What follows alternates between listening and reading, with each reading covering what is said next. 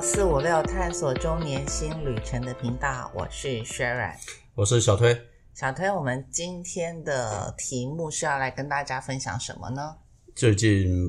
常听到的话题就是安静辞职，对对对但是事实上在去年吧，在大陆就出现了一个“躺平族嗯，”啊，所以这两个词常常被拿到比较了，就是相提并论。相提并论，OK，对那我们今天就从三呃这个安静辞职开始，然后当然也会谈到躺平族了，好，好不好？那可能有人知道，有人不知道，所以我们还是先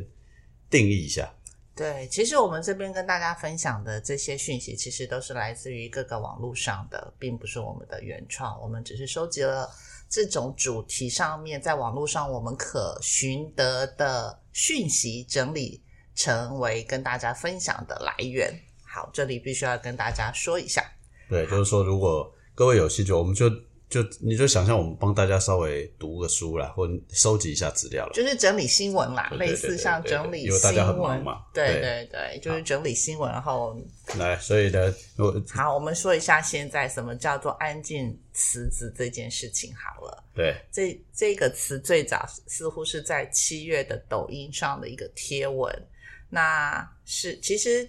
这是七月份的抖音上的贴文，可是实际上最早的这个理念“安静辞职”的这个理理念是美国经济学家提出来的，但是最近的风潮是来自美国的一个纽约的工程师扎伊德汉发起的，那。他这个很短的影片中，我去看过原文、嗯原来的对大概只有十七秒而已，对他就传递了安静辞职的理念。啊哈，对。那这个东西啊，刚刚有特别提到嘛，它这个是在抖音影片嘛，那你就当然有人就开始反思的，不是爱进辞职，只是说。哇，抖音的渗透力怎么这么强？ 对对，我们当然今天抖音不是我们的主题啦，我们要谈的是安静辞职。安静辞职就是 quiet quit 嘛，啊，就是对那当然了，刚刚提到了有一个定义哈，那就简单的让大家了解一下安静辞职是什么定义好了。好，就是说，其实你依然还是在履行你的职责，但是你不再在精神精神上认同工作必须是生活好为主轴。事实上，作为一个人的价值，不是由你的工作表现来定义的。我看到我这个定义啊，其实我我我到，因为我我之前我是学老公的嘛哈，那有时候看到这个事情，我让我想到另外一个代名词，只是那个代名词看起来比较不是那么正面嗯啊，或者是说也不是那么中性，叫代工。哦，对嗯对啊对，代工基本上也是类似的。这如如果以我来讲，我觉得这好像跟代工类似，就是说代是代惰的代代惰的代嘛，对就对对是这是个代对工就是反正就是做嘛啊，可是，可是我觉得好像又不太一样。哎啊刚刚刚刚的那一段定义，稍微我觉得又更文言文一种。我觉得直接把它讲成说，其实它不是直接递辞呈，不要看到辞职这两个字就以为是辞直接辞职，真的不做，而是说它改成是以前你都是全力以赴、赴汤蹈火的概念。他现在的概念是说，他只要不要接受这种说工作只是人生的这种呃对，因为这个劳碌，对对，刚刚提到一个重点，安静辞职不是叫你辞真职，正辞职不是、啊不是，但是这里面几个核心啊，简单说的几个核心，说你刚刚讲，其实第一个安静辞职是不多做。就是对我做多只少，老板交代了多少，做分内的或者我事原来情来讲，我应征这个工作，我做多少我就做多少。对对对，第二个不加班嗯，啊，就是说反正时间到我就走了嘛，对不嗯对？那你也不能跟我讲我要加班了哈。那第三个呢，就是不不往上爬，就是我不会去说我一定要竞争积极进争取进进取，我要去向上爬啦，然后那么牺牲自我，那这个东西就会回到刚刚这个主持人讲的，就是他不是他跟他他等于是说他没有那么他希望人人生的工作跟个人啊呐、生活个人的嗯一部分，工作跟个人，当然个人有很多什么生活健康不管哈，就是嗯工作跟个人，他们认为，就有些人认为要取得一个平衡，对对，啊，要取得平衡，所以其实叫做安静辞职的，直接讲啊，你就把它简单想，它不是你要辞职，这是第一对；第二，它是说不多做、不加班、不往上爬，嗯好、大概就是这几个核心理念呐、啊。是对，那当然这个会发生也有原因嘛，对，没错，对为什么会发生？因为我想，我觉得最大的题目实际上是之前我们不知道有没有提过，就是美国或者是世界很多地方的大有辞职潮嘛。哦有对有吧有，我们提那过大当然，这辞职大潮辞职潮背后其实有很大的原因，是因为真的是疫情冲击了很多人生活跟社会对结构对啊。是那这里面有很多人，当然就开始面临到是说开始去反思嘛。对为什么？因为 疫情就造成了一个状况，就是远距工作。因为疫情的在关系家工作对对对，因为疫情的关系，让工作这件事情彻头彻底的改变，从原本每天要通车嗯，去到公司上班，对然后你会跟你的同事会对见面，会会 meeting，会会真正实体上的 meeting，对会有社交的一些关系，然后到一个时间点，至少是下班，不管对您当下那时候有没有加班，对。它至少在现在的说法应该叫做至少是仪式感，就是诶，我出门上上班去了，然后对到真正结束之后回到家，然后就对是至少还有一个比较明确的是上班跟下班的定义。没错，结果 对，疫因为情的疫发情的生关系嘛， 尤其是疫情最大的就是刚刚提到的是远距工作或在家工作。对对我觉得对在家工作这件事情是影响比较深远啊，跟远距工作不一样，是在家工作。你远距你可能是说我不一定在家啊，嗯但是在家工作这，因为为什么？因为大家觉得以前是要早上刚刚讲的所有的准备上班去，所有的下班之后呢，很辛苦，很拖着疲惫的身体还要通勤回来。对然后呢，回到家之后来讲，面对一堆事情。可是现在在家工作，早上不用不用化妆啊，对不对？嗯也不用说赶着出门啊，反正不用打卡的问题嘛。嗯嗯不管怎么样来讲，就算开电脑好了，讲直接一点，开电脑老板也不知道你在哪里开电脑嘛。嗯，那你下班也不用赶回来，那中间假设说你要中午也不用赶着去吃午饭，匆匆忙忙吃啊什么都可以在家里弄。所以开始大家就是开始面临到是工作跟生活这件事情一直被几拿出来乎没有什么界限的对啦。，大家重新再思考这个问题，就是说疫情之前那种生活到底对不对？会不会是会不会是不是自己要的？对，其实就像我觉得疫情也两年多，快三年了嘛。对那我的意思是说，其实一开始发生就是，尤其是在学生们身上，他们发现好棒哦，可以不要去学校了，对然后很高兴说可以在家里。可对，是这种，我我的意思说，他的意从学校学习这件事情来讲，其实对学生或是对老师都是非常大、非常大的冲击跟改变。对老师来讲，他不太也不太容易知道可以跟学生去如何互动了。嗯然后，可是后来经过这么多，学生一开始也都很高兴啊，可以在家不用。然后嗯结果到最后发现，哎、其实他们很想回到校园去跟对，那老个师那个是校那个是学生的那部分。那现在在职场上面出现的这个状况，当然就不是一个我的意思是说，疫情其实不管改变了，对因为对远距对的关系，不管改变了学习，也改变了办公室的文化。所以整个来讲话呢，是在于一个生活，我人类对于工作这件事情真的是颠覆。那当然，这个是历史嘛，因为最早我们也不是到工厂公司上班，我们早期是自自给自足农业社会，然后慢慢慢慢演化到嗯，到现在的嘛。OK，好，那现在的问题来了，就是说安静辞职，它就是这样的一个状态。那这个状态来讲的话，事实上不要以为这个只是一个很单纯的现象。如果照美国的统计来讲的话呢，其实有人统计过，其实现在来讲大概有一半的一半的工作的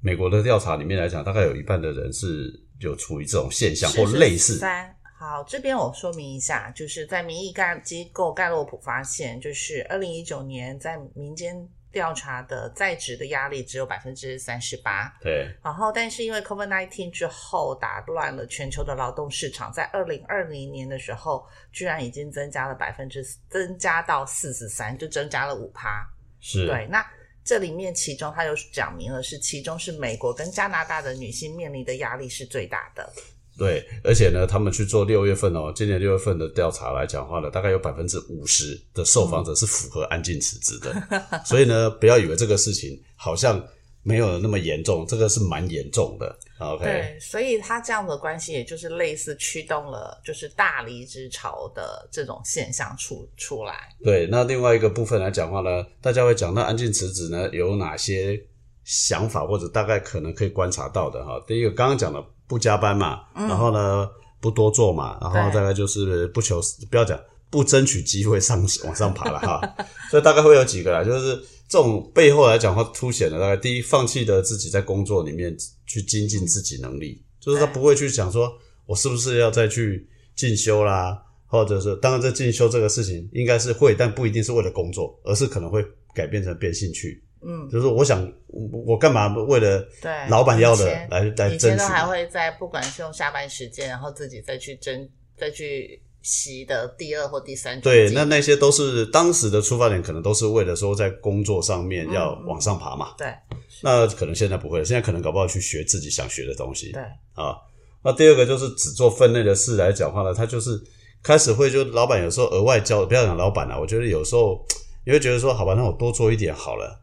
应该是说，对我分内的事情，其实看起来好像用 A 就可以把它做完，可是其实如果我用另外一种再把 B 的方式加上去，它会做得更完美。应该是说，以前会有 A 到 A 因为其实 plus 的这这个心情东西本来就有一个很模糊的界限，就是有时候我们还讲说，好了，这个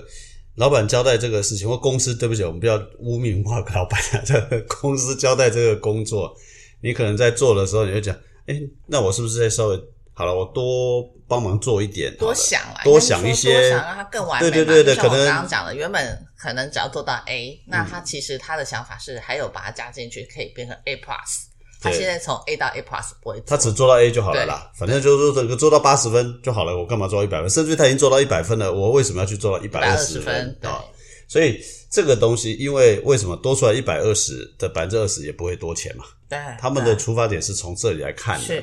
那当然了，不会再在另外一个就不再认同说工作跟生活是分工作就是生活，啊，好像是工作工家庭及工厂一样，好，就是说以前是，嗯，就是说工作不是生活的全部，简单对说就这样子。对，对以前可能人就是爆肝在做啦，然后呢，这个对就什我发么，现我以前也是啊，我们大家都在年轻人，因为我们不是这个年代的嘛，哈，我们对过去都是这样子嘛，即使放个假对都不敢休假，然后即对使放个假，结果放假了可能心情放松之后，结果都是在家里生病，倒是一个，或者是现在最最麻烦的是，大家都通讯软体嘛，常常会不是赖啦，跑来跑去的，发来发去的，哦对大家就会有压力吧。对，那当以然前了至少是要开电脑、开对 email，是然后手机是简是讯，。那现在来讲，搞不好他的都已经不想去接你老呃公司下班以后的赖，或者是说会拒绝，或者是会去忽视，故意忽视他啦，嗯嗯呃，嗯，故意忽视他没啦。错，没错那再来就是说，会非常明确的去自己设一条线，是说现在我的下班时间，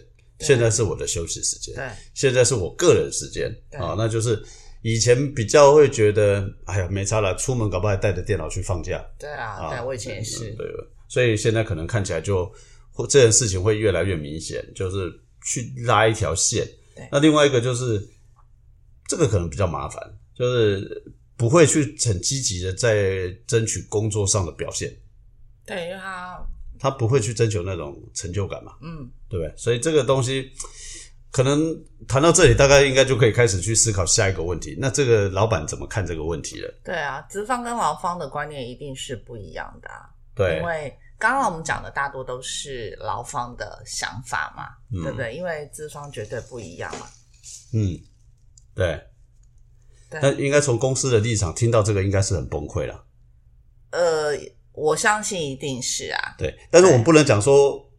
不对也不能完全说他不对，因为本来就是，如果说你要从法律来讲，他也对啊，对不对？对，没那错但是但是你如果说有的时候来讲，这种是一种相互嘛，对对不对？对那如果说站在企业的角度来讲的话呢，如果员工本身都不是不不会有更积极的去面对工作，那未来怎么去衡量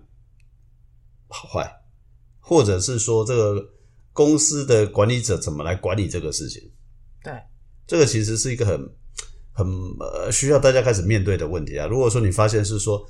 呃，当然了，可能对于我们谈这个问题，还有另外一个问题，是因为我们是东方人嘛。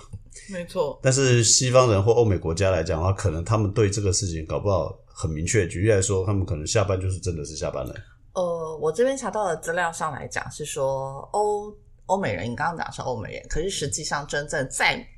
gay narrow down 其实是法国人。 OK，法国人他说，我我查到的资料上面就说，法国人一直都是非常在乎生活品质的民族，生家庭生活至上，对积极倡导下班后的离线权哦。对法律甚至规定，下班后主管就不得再寄任何的信件给员工，或者是使用通讯软体通知工作的事宜，否则就等于触法。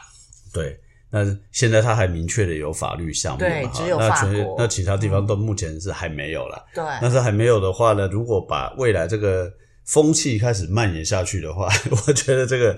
呃，我我个人是没有办法去判断它真的好或不好啊。但是或许如果普遍性的都成为一种大家可接受的工作模式也好，嗯，就怕的是说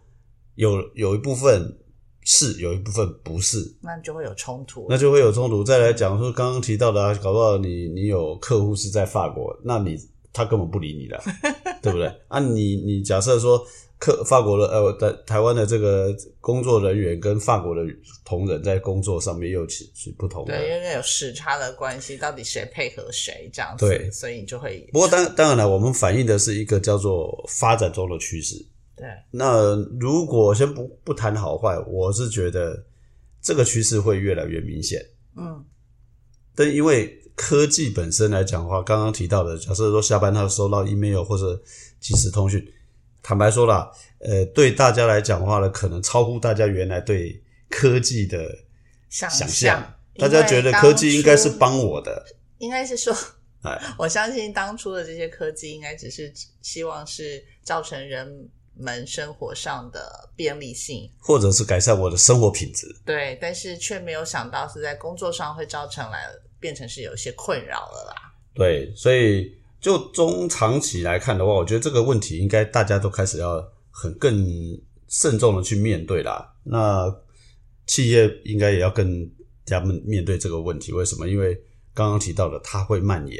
对，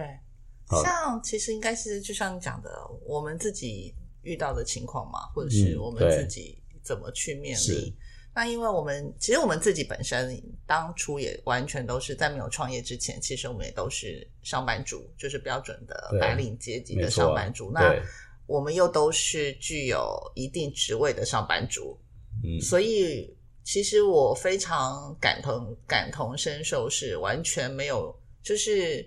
没有什么假日的分别，一但是这就叫法律上讲叫责任制，三个字就把你打死了。对对，那尤其是早期那时候，我们的 call center 又是二十四小时营运的时候，不管是台风半夜，你知道吗？我甚至到半夜我都还要去工作场地去看，因为我的只因为我的员工因为有点状况送了急诊，所以包括还有逢年过年时候，大家都在放假，我们是排主管要去发红包，对，但是反过来说，今天如果同样的，假设我们现在还在那个位置上面，那我们就要面对这一群员工，对，现在开始躺平，或是呃，安静辞安职，静啊躺平是另外一个躺平是，是是定义上不太一样，但是至少你安嗯面对这安静辞职的员工，那会很痛苦。不知道我不知道会不会很痛苦啦，但是对，我觉得变成是我们也变得我们必须要去调整对说，那那他是这样子啊，那那到底那我或者是我们错了，到底是我错了还是他错了？我现在是实在不知道， 对不对？然后呢，当然了，也有一些情况是说，大家谈到要有人突然跑出另外一个名词叫什么、嗯安静开除”， 安静开除的意思就是刚好接刚刚讲的。老板也，呃，企业也有面对的难处，或者是他面对的问题，嗯所以呢，他他甚至会开始出现说，好吧，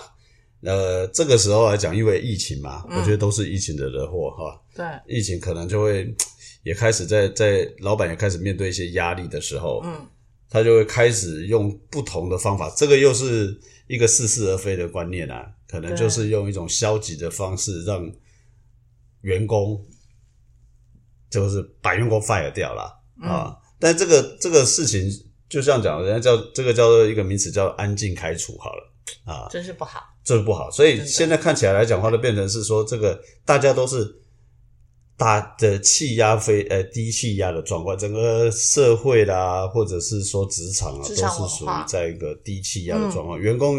面对这疫情有这种反应对，还有那点被迫的这种对被迫表现，表现，嗯大环境来讲的话，他当然。我们刚刚讲一直讲疫情，确实因为疫情就造成你看最近的动荡啊或什么的，大家对未来确实是相对于比较没有希望感。对，太多的这种不确定性，然对后物价通膨的一些结果，所以其实让人们的生活上感觉是越来越辛苦。对，那甚至于说没有目标啦，应该讲没有目标，嗯嗯不知道。那说白一点，就很多员工也可能不知道企业会不会未来的发展是如何，然后它的好或不好对，啊，其实就变成，所以可能会有一些老板当然比较不适合，或者是比较不好的企业，他可能就会开始用一些比较消极的做法来做一些对员工做一些处理啦。对，对，啊对，这个东西可能也是大家要注意的。不过我们在调查上来讲话呢，还有发现说有一些特，虽然说有一些呃叫做安静辞职，那有一些星座听说是比较容易。哦，星座这边最好玩了。在我昨天在找资料的时候呢，就是他他这边分享的是说，因为世界现在目前就是全球都是高通膨的情况下，所以景气紧缩缩减，然后就让很多人都可能不想做什么，也都到底哪三种星座最容易成为躺平族？哦，等一下，我们要先澄清啊，这是网络报道啊，这是我们网对络的我们对对对对星座没有意没有意见啊。等一下，到时候那个星座的人来找我们，跟我们对没对关对，系。这是我们找到的资料啦。哈，对这是一个什么国际塔罗牌的一个老师说的哈。那要把那个塔罗牌老师的名字讲出来，否则等一下算在我们头上。啊，真的吗？小雨老师。好，那就那那他说的不是我们说的。对对对，我找到的资料。他说第一，我要从第一名讲还是第没有，二？当然从最后面的讲完讲讲回回来来嘛，哈。对啊，那第三名是处女座，他说因为处女座在设定好目标跟想法的时候，行动都会非常的积极，自我要求也会很高，所以看周遭的人事物都会有种无法取得共鸣的状况，很大的几率就会成为伪躺平族。好，伪躺平族。但是这个是躺平哦，你现在讲不是躺平哦，我们讲安静辞职哦。嗯那所以你要讲这个东西，那可能就要等一待下我们会再来就回要回来来补充。什么叫做躺平族对啊，？什么在不是躺平族？第二名是天蝎座，嗯，因为天蝎座是隐性的躺平族，他说只要情况允许，蝎子都会努力的将这种安稳的状态持续下去，可以不要受到干扰，就是它是隐形的、哦。好，然后第一名噔噔噔噔，嗯第一名是双子座。 他说，双子因为脑筋动得很快，总是比别人想的更多，所以也因为太聪明，所以就会有机会想要用比较取巧的方式。但是因为他们对自己是非常有自信的，觉得任何事情在他们手里都可以得到解决，所以自己现在这样子只是养精蓄锐，所以就很容易变成半躺平族了。好，这个要先补充一下，对不起，这个应该不是安静辞职的这个星座，这是躺平。躺平，所以这是两个不同。那当然了，因为这近这两个名词常常会被相提并论，拿来互相类比一下。是所以我我们还是在刚听刚刚那个之后，我们现在回过来补充是说什么叫躺平。是那当然，躺平跟安静辞职其实还是有很大的不同啊。第一个就是躺平的部分来讲话呢，它是这是从中国大陆跑出来的名词啦。对、啊它指的是说，年轻人面对社会期待的工作奋斗，但是对嗯生活啊、工作满意度产生疲倦感。那当然了，就是与其努力，不如躺平的生活态度。嗯，那躺平族他们呢是不买房、不买车、不结婚、不生娃、不消费。大家注意看听啊，这个跟刚刚那个所谓的安静辞职是不不太太一样。样的哎安静辞职的是说我还是会去工作，对，但是我不会多做啊。对我不会去多做，然后呢，我基本上来讲话呢，我也不会呃这个加班，对然后再来就是说我不会求上进，但是躺平大概比较接近的反而是最后那一段而已，就是他不会特别积极的去努力嘛，对对，对不对？所以呢，这个东西是躺平的定义对，OK？那这躺平呢，基本上来讲话还不是那么单纯，还有把它分成四种类型，第一对，种这是这四种类型呢，跟刚刚讲的那个伪躺平就在这上面，对好伪躺平就在第三种，就是这些人会认真的工作赚钱，收入也可以买房那买么车一。个一个一个来，一个一个来。第一种是什么？第一种是全躺平，意思就是什么都不做，不出对门工作，当啃老族给父母养。对这，是最糟糕的，我认为哈。第二种是半躺平，这种人会出门工作，但是呢，也不急着找对象，也不急着结婚，下班就是在家里玩游戏。其实我觉得这像以前的宅男宅女，现在还是很多宅男，哎对，就是啊宅男男宅女啊，现在哈还是半很躺多。平就是宅男宅女。第三种就是伪躺平，我刚刚讲的，他还是认真工作，收入可以买房买车，但感情观就叫自由，没有固定对象，崇尚不婚不生，我觉得这个伪躺平好像就是一种享乐主义吧，个人主义啦，就个是人抱主义抱着单身对身对，单贵身主族义的嘛，哈单身，主但义你啦可以这哈么解释，对啊大概单身主义，因为他的条件也不错啊。那这个好像是，呃，好像我们的很多的工程师或者会不会发生这种事情？嗯哈，我不晓得，顶客族对，顶客族。好，第三种，好，然后第四种就是婚姻中躺平，凡是家事生活开销一律与配偶分摊制。嗯，A A 制哈 A A 制是中国大陆的说法，其实也就是各付各的意思啊，嗯对够啦大许好的意对思。反正这个对躺平已经是大陆的用法了。 对，然后并并约且好不不生小小孩孩。看起来人人口危机是一直存在的，不管是伪躺平也不生小孩嘛，啊，不婚不生嘛，不婚不然生后呢，啊，婚姻中躺平也是不生小孩嘛，啊，对，全部都是不生小全孩，部都不生 小孩，所以中国大陆的人口危机比全世界的来的大，这个确实是也是从这边就会看得出来了嘛，是的，对不对？所以呃，躺平跟宁静辞职，安静确辞实职安静辞职，对不起，安静辞职，确实都是现在正在社会在全球在发生中，在发生，持续在发生对的一个现象。但是这个现象确实是值得观察，为什么？因为这些都发生在年轻人身上。对也就是说，二三十年后，他们就是社会的中间，啊，不要讲社会中间，他们就会到四五十岁。对如果他们刚刚提到像那个伪躺平那种的，呃，或者躺平的那种，他是不婚不生，不那婚不那生种那种人口结构，那一定势必产生很大的冲击嘛应。该是跳崖跳悬崖式的呃，对，因为其实崩落其实大陆的状况已经是如此了，那全世界的状况也是如此，所以要如果说人家讲人口红利很重要，那是以后可能只有红非洲才会有人口红 利的，呃，不，其他地方几乎都人口出目生前率东都南很亚低现，在好像还好。非洲还要了，嗯那哪里还要？越南那边啊，呃，对啊哦，那可能也还好，东南亚或者东中南亚嗯东南亚或者是非洲地区，或、或者可能比较好一点，啊要不然的话，其他地方可能真的很难。对，所以不论是安静辞职或者是躺平，这个都是在这个暑假开始，在一直网不络断地上的蔓延对，跟，被拿出来讨论。嗯嗯，对，那同样的问题就是我们刚刚讲的，